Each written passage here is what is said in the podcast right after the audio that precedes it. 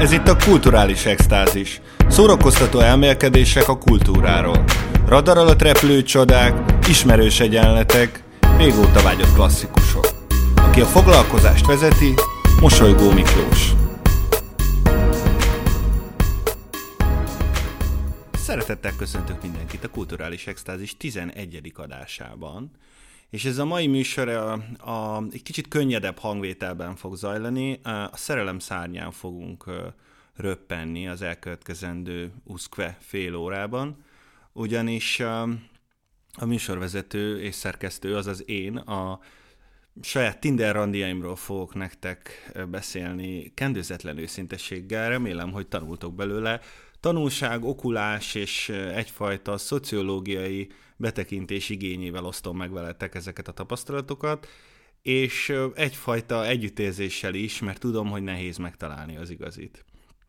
Hát néhány szóban összefoglalnám azt, hogy hogyan, mikor alakultak ki ezek a párkereső alkalmazások, és hogy én hogyan cuppantam rá a témára. 2004-ben indult el a Tinder, ha jól emlékszem, és én az early bird-ök közül való vagyok. Én nagyon hamar installáltam a Tindert, emlékszem rá, és akkoriban még futott ilyen kószaplegyka, ami szerint, hogy ez eredendően egy melegeknek fenntartott társkereső alkalmazás volt, és hogy mint ilyen a melegekre, hát most nem akarok rossz pletykákat, vagy hogy rossz sztereotípiákat megerősíteni, de ugye szokták azt mondani, hogy a promiszkuitás az ő köreikben magasabb, mint a heteroszexuálisok körében. Minden esetre azt ígérte a Tinder, hogy hát itt azonnal dugó lesz, és hát persze egy 20 éves férfi nyilván felkapja a fejét egy ilyen selling pointra, én is így tettem, és azonnal installáltam az okostelefonomra a Tindert. Aztán persze megjelentek egyéb dolgok is, mint például a Badoo, aztán később a Happn, most van ilyen, hogy bingo, bango, nem tudom mi annak a neve, ahol a csajok kérnek fel táncra, tehát hogy fordítva zajlik a vektor, a vektorgrafika fordított irányban történik. Szóval, hogy visszatérve 2004-es Tinderre, micsoda game changer, micsoda égszakadás, földindulás volt ez a randik világában. Először a világtörténelemben gyakorlatilag a kanapénkat sem kellett elhagyni ahhoz, hogy randit, krást, egy éjszakás kalandot, vagy akár hosszabb távú párkapcsolatot is találjunk. Nagyon izgalmas volt ez a történet, és hát persze van egy evolúciója is, hogy hogyan alakult ki a Tinder etikett és a Tinder szokásjog.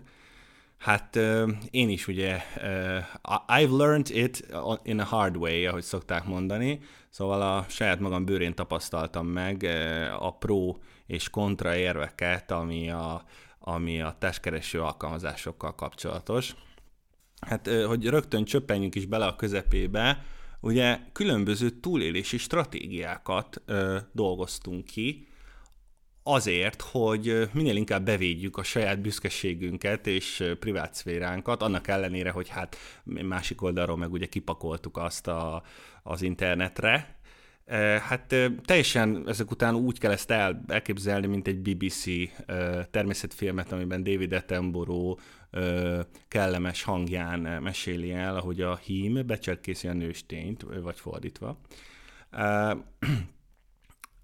Ugye megbeszéljük, tudjuk, hogy néz ki a történet, lebeszélünk egy rendezvút, és akkor én legalábbis az a fajta vagyok, aki egy ilyen szurikáta figyelő pozíciót veszek fel, ugyanis a randihely előtt, ami általában egy kávézó, vagy egy étterem, de aztán persze ennek lesznek különböző permutációi is, szóval egy olyan helyre állok meg, ahol messzire belátni az utcafrontot, ugyanis az ember nem szeretné, ha meglepnék, mert hát tudjuk azt, hogy a kétdimenziós fotók és a valóság között hát fényévek lehetnek sokszor, sőt, még egy óperenciás tenger is.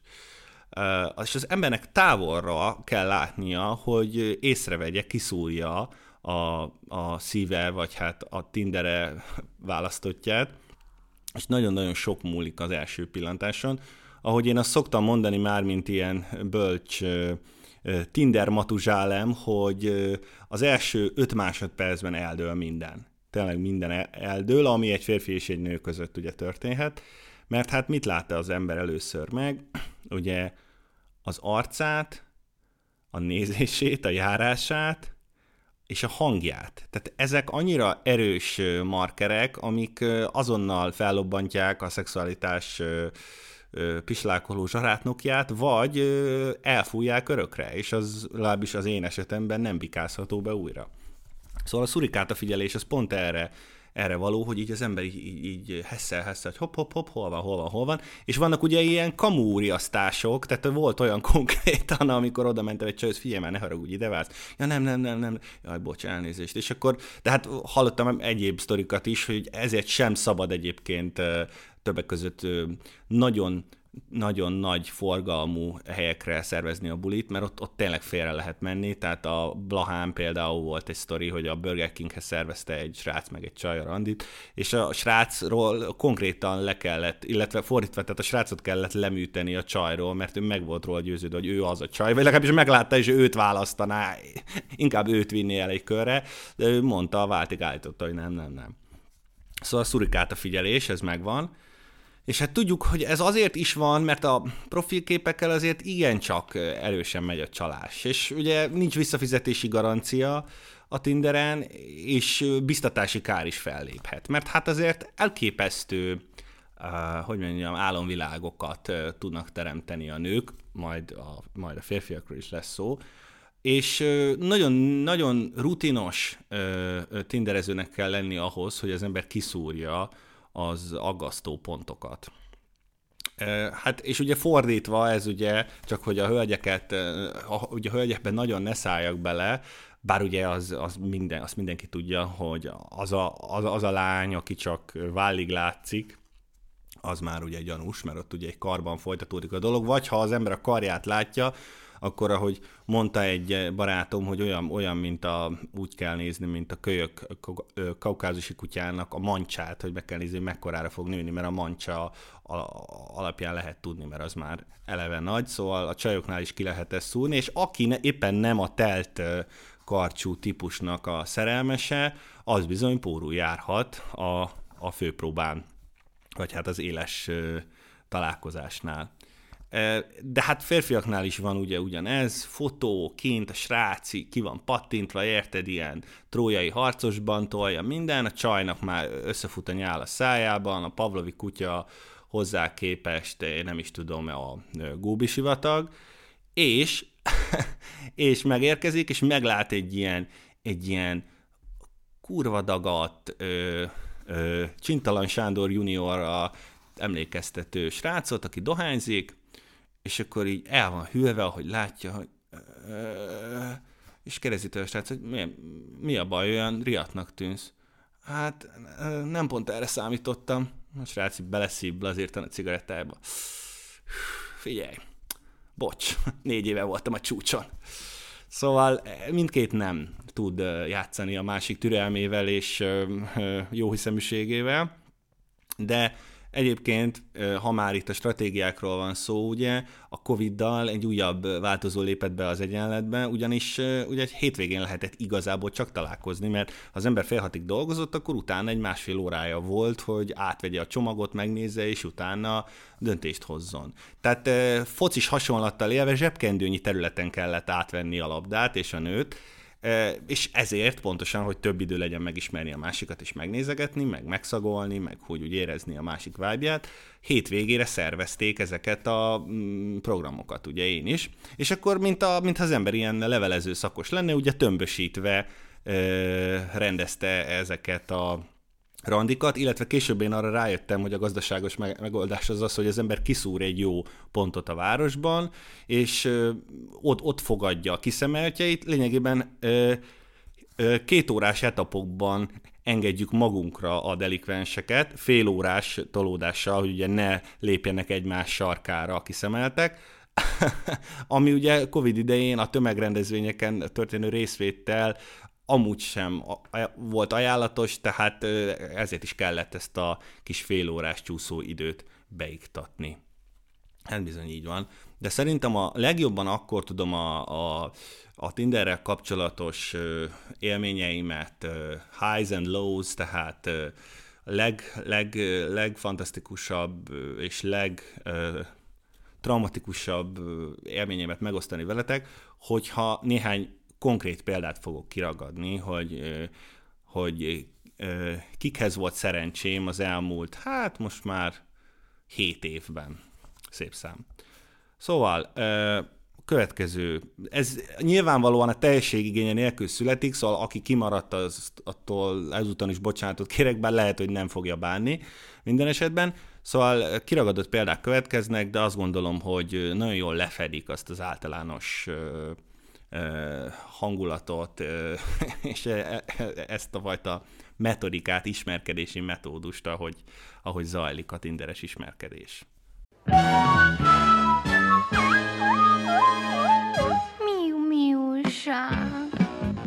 A bombázó. Egy gyönyörű lány volt. Tökéletes alak, szalmaszőke haj és égkék szemek. A náci Lebensborn program fajnemesítői tapsikoltak volna örömükben, ha látják. Egy jó csajjal eléggé fárasztó az utcán járni, mert mindenki megfordul utána. A férfiak azért, mert feltámad bennük az alkalmi erőszaktevő, a nők pillantása pedig folyamatosan a perzselő féltékenység és a sóvárgó irigység között tiktakkozik, szinte felnyásalják a választottunkat. Ilyenkor szembesül az ember azzal, hogy vagy légneművé vált mások számára, vagy pedig egy teremőrként dolgozik egy értékes műalkotás mellett, éppen hogy csak nem kell fehér kesztyűt húznia a csajhoz, mintha a Sotheby's árverésén lenne mondjuk. Szóval ez egy ilyen, hogy mondják, ez egy ilyen ihletett pillanat. Megérkezik a lány. Köszön, de nem beszél. Ismerjétek ezt a helyzetet, amikor rögtön hegyimentő kutyává változol, mintha egy szerencsétlen ügyet sielőt kellene kiásnod a hó fogságából. 5-10 percig csak te beszélsz, kubikolsz, mint a güzügy, csak te dolgozol, gépészkedsz kegyetlenül. Na, ilyenkor lehet rengeteg hibát elkövetni. Különbözőeket, tehát, hogy túl sokat vicceskedsz, vagy túl komoly hangot ütsz meg, esetleg túl személyes kérdést teszel fel neki, nem figyeled a reakcióit, kellően belé folytod a szót, de beszélned kell, folyamatosan beszélned kell, mert hogyha nem ásod ki a hó alól, ott fullad meg a szerencsétlen a karjaidban. Szóval gyorsan és erősen kell kaparnod, hogy levegőt kapjon az orra, életre kell nyalnod az arcát, és megitatnod a nyakadban lógó kis rumos hordóból. A jutalmad az lesz majd, hogy rövid válaszokat ad, amik hamar elhalnak, mint a visszhang a szomszéd tűzfalon. Kifürkészhetetlenül mosolyog. Nem tudod, hogy vannak-e egyáltalán gondolatok emögött a mosoly mögött, vagy ez csak olyan lár attrakció neked címezve. De közben soha ne feledd, hogy hegyimentő vagy, neked kell hozzá beszélned, belevilágítani a szemébe, pupilla reakciókat ellenőrizni. Hölgyem, hall engem? Hány ujjamat mutatom?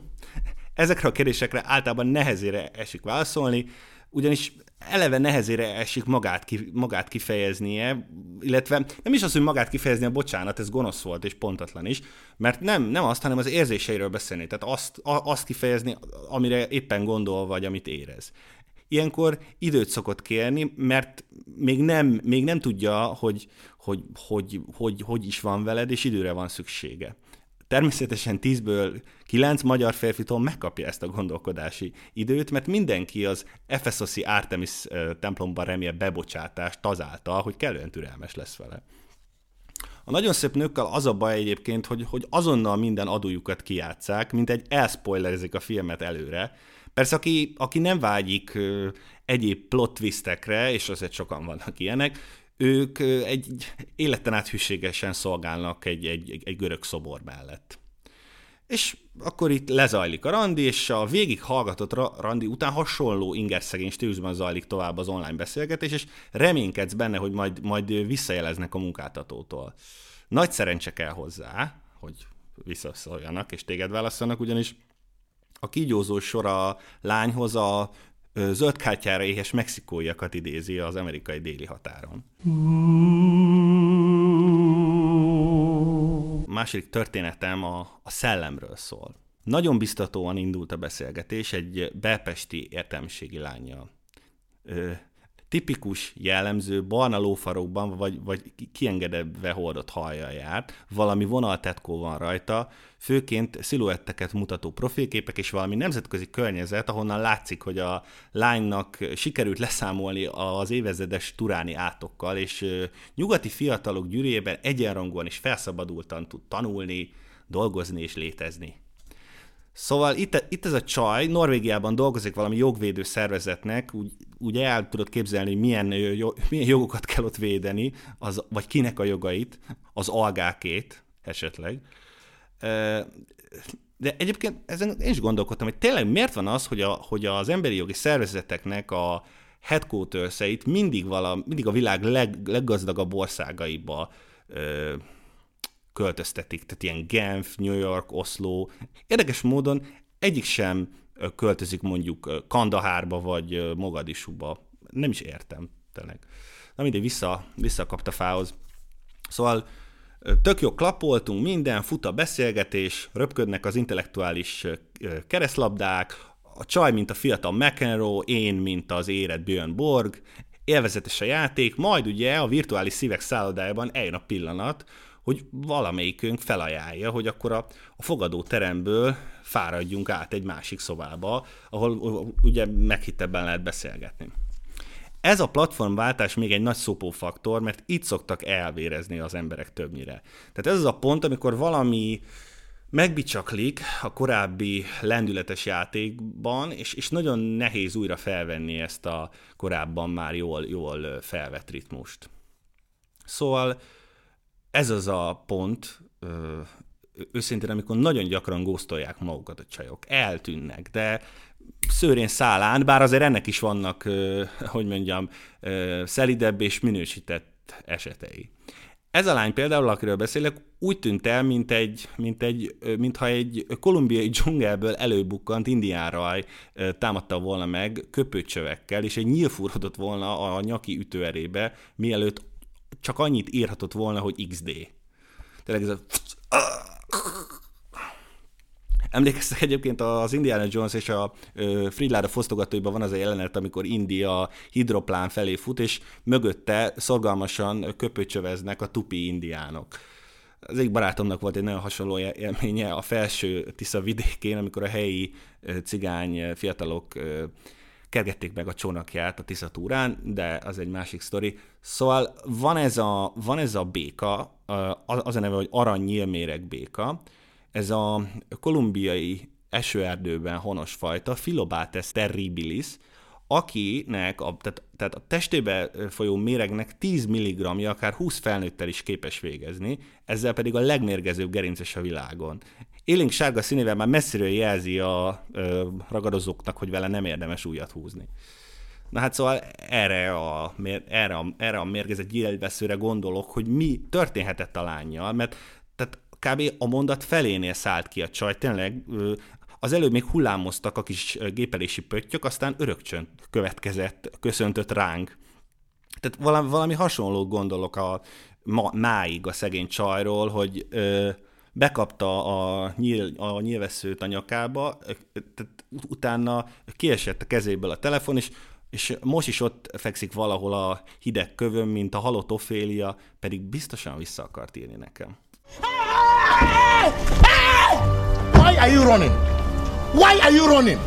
Harmadik esetem, aki le sem ült. Zsanetnek hívták, és olyan kis cuki volt, de nem úgy cuki, hogy ahogy a nők utálják, ha lecukizzák őket, mint egy száműzve a szexiséget a személyiségéből.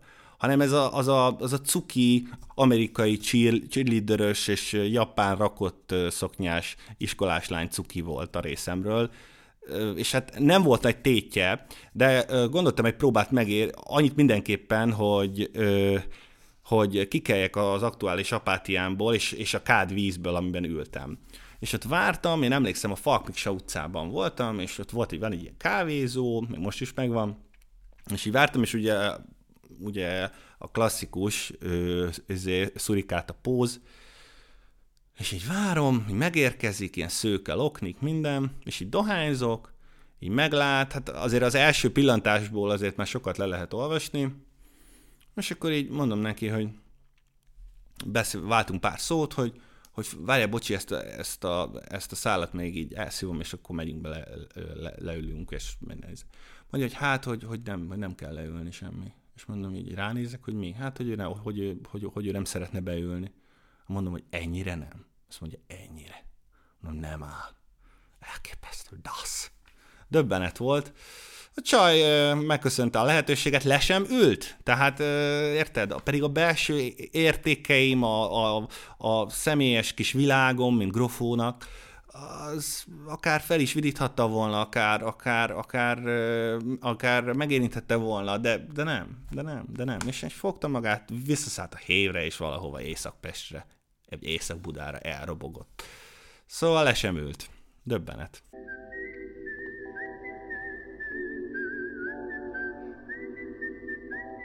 A negyedik változat, jogesetünk, a türelmes. A türelmes, Istenem. Szerintem sokunknak volt már olyan élménye, kedves férfi hallgatóim, hogy egy időre kivontuk magunkat a Tinder piacról, mondjuk egy évre, ugye valamilyen csaj összejött, utána ugye szakítás, és ugye a szakítás után utcára dob minket az élet, mint egy zacskó szelektálatlan hulladékot, és újra pályára kell lépnünk, ugye szagot kell fognunk. Nagyon kellemes meglepetése az, amikor arra leszünk figyelmesek, hogy az egy éve bemeccselt csaj még mindig aktív, és ráírunk, és azonnal válaszol, mintha addig csak ránk várt volna, vagy godóra, vagy értitek? Vicces, mint egy élő bizonyítéka annak, hogy az idő az nem egy A pontból B pontba tartó egyenes, hanem egy folyó, amiben meg lehet mártózni, fodrozni lehet a felszínét, vagy éppenséggel nagyon csobbanni benne. Szóval elképesztően vicces, hogy szinte azonnal visszaírt, és nagyvalóan még csak említés sem tesz a múltról, hogy hova a ferde faszba tetszett tűnni az elmúlt egy évben. És akkor, sőt, mi több, ugye, hamarosan már a kedélyes beszélgetést követően a füstölőktől nehéz levegőjű lakásában vagyunk, aminek a közepében egy égőkkel kivilágított fa van beállítva, ő pedig rövid úton nőgyógyászati pózba helyez minket, a gender szerepek ilyenkor ugye cigánykereket hánynak, és visszanyal a fagyi szó szerint. Érezzük, ahogy a borító illatgyertyák az orrunkban tekeregnek, ő pedig odalent tekereg a küzdőtéren, nekünk pedig a Nutella színű szemeiről a falakat díszítő festményekre és plastikákra vetődik a figyelmünk, amiket egyébként mind az ő kezét dicsérik. A szakítás után jártam nála, a karácsony után volt, egyedül voltam, mint az ujjam, és jól esett ez az este, mint egy bögre forró kakaó. Igazából nem tudjuk azt, hogy ezeknek a lányoknak milyen titkaik vannak, hol járnak az alatt, az egy év alatt, amíg nem velünk vannak, de pont ez a ködből ködbe jelenség az, amitől nagyon emlékezetes és hatásos a fellépésük.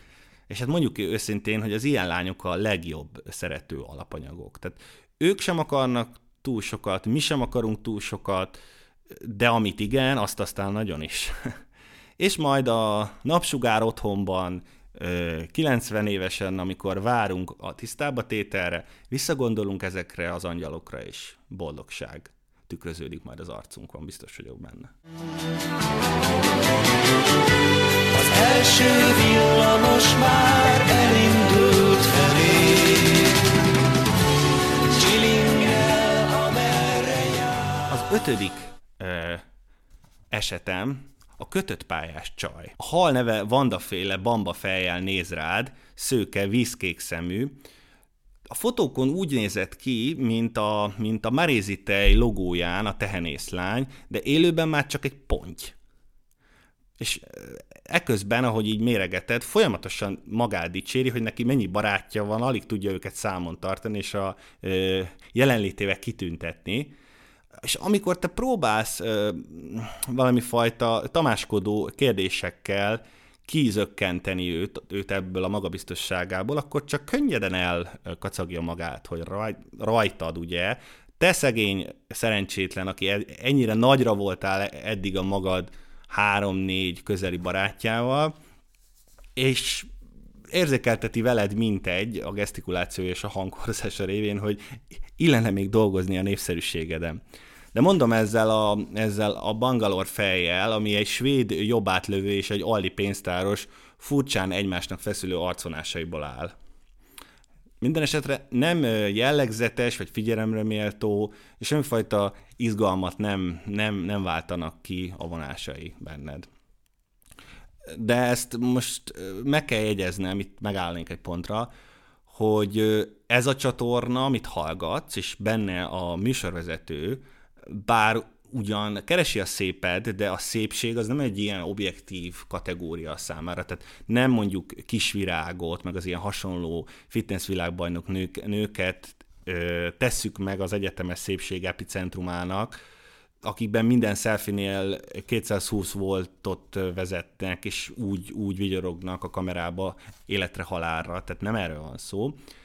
Én azt gondolom, személyesen mondhatom, hogy az érdekeset, az izgalmasat keresem, amikor a személyiség átüt a külsőn, és a szerelem tüze ott pattan ki a szívemből, ha lehet valamifajta megfejtést adni a szerelemnek.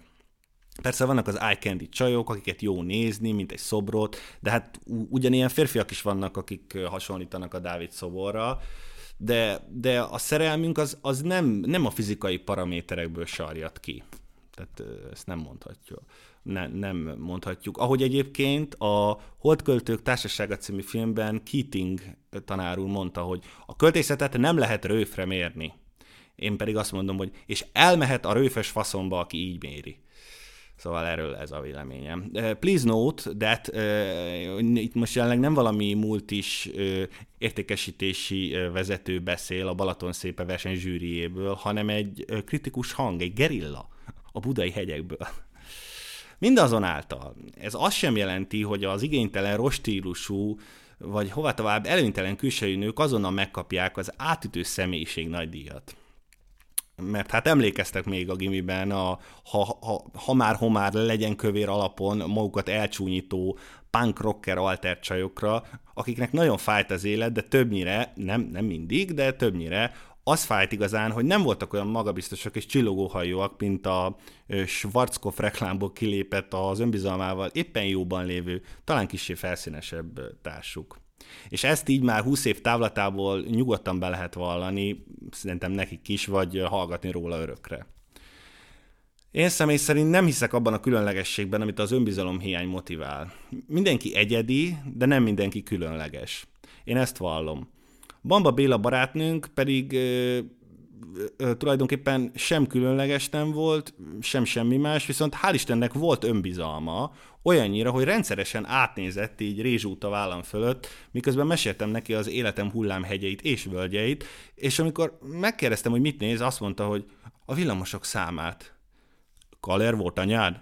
Sziszegem az orrom alatt, de már látom, hogy le kell csengetni ezt a rendezvényt, mi hamarabb, hogy aztán a végén jön még ugye egy kínos történet, a záró Miki Mókatára pillanat, ami ugye mindkét fél irányából történhet, csak sétáltok, ki tudja már miért és hová, és főleg meddig, míg valakinek azt kell mondani, hogy hát szia, és lenyelni azt a mondatot, hogy majd beszélünk, mert az kurva nagy hazugság volna.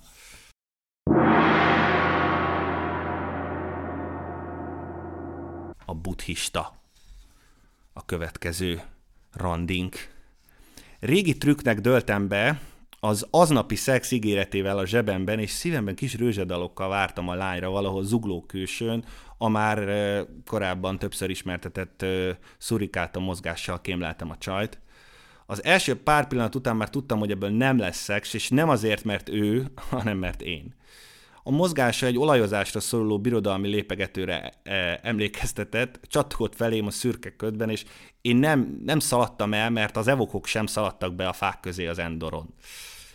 Eldöntöttem magamban, hogy mint mindig kifogástalan úriember leszek, és az asztalon már le van foglalva a kiszemelt budai bisztróban, majd kellemeset beszélgetünk, mit beszélgetünk, eszmét cserélünk, és még haza is hozom, mert úgy illik. Most csalunk egy picit a gender sztereotípiákkal a nő javára. Egészen jól alakult egyébként az úton a beszélgetés, hi-hi-hi, ha-ha-ha. kiderült róla, hogy a tankapuja buddhista főiskoláján jár, és nem tudom, hogy tudtátok-e, de ott van egyébként buddhista vallásfilozófus, és kifejezetten buddhista pap szakirány is, ő az utóbbit választotta, a nehezebb utat, mert tudjuk a keresztényektől, hogy bár rövid az út és széles a kapu, ami a bűn felé vezet, de ehelyett ő a trailfutást választotta nagy szinttel. Szóval ez dicséretes. Azért ezt utólag is megadom neki, pacsi. Útközben nézegettem az arcát a kocsiban, nem volt szép, de tudjátok, el szokott jönni az a pillanat egy randin, amikor az ember abba az állapotba kerül, hogy azt mondja magának, hogy tulajdonképpen meg is tudnám szokni ezt az arcot, zárójel. Ilyenkor egyébként egy előnyös testrészre koncentrál, mint legitim tárgyalási alapra az ember. Különböző oldalról nézegeti, így hümmög mellé, hogy hát, végül is nem olyan rossz. Aztán jön valami hirtelen mozdulat, hogy olyan nyihogás vagy fintor, nem beszélve egy rosszul kiejtett idegen szóról, mint a Cabernet Sauvignon, Lamborghini, München és társai, és azonnal rádrugja az ajtót a valóság. Megérkezünk a helyre, kedélyesen elbeszélgetünk, hallottam a sanyarú gyerekkorára Baranya megyében, majd szót követ, és valami nézeteltérésünk támad egy ott lévő, tehát ott a bistróban lévő lakberendezési tárgyal kapcsolatban. Erre benyúl a retiküljébe, vagy nem tudom, van-e ilyen még, előkap egy 1000 forintot, és így lebassza elém, majd így egy hihetetlen hangú rentelésbe kezd. Hogy én ilyen nagyképű vagyok, és hogy mióta beléptünk ide, én folyamatosan basztatom, és hogy mit képzelek, hogy körülöttem forog a világ, semmivel nem vagyok különb, mint ezek az emberek, bla bla bla, és ráadásul még dadogok is. És ez volt a végső adúja, és így lebaszta elém a pénzt, és így elviharzott. És hogy a rendelés felénél úgy vissza, hátra süppettem egy ilyen kiszuperált fotelbe, és így azt mondom, úristen, bazd meg, de jó, hogy nem kell hazavinnem. És így, de jó. De aztán ezen a dadogós dolgon, ami azért egy elég személyeskedő történet, és amúgy való igaz, szóval köszönöm innen is. Szóval, hogy ha ez a személyeskedés azért nem igazán áll összhangban a szívcsakrámmal és az univerzum gyógyító energiáival, szóval még dolgoznia kell szerintem azon a buddhista pap imidzsán, de én nagyon remélem, hogy végül célba fog érni. Nesszen neked buddhista elfogadás és békés univerzum, persze.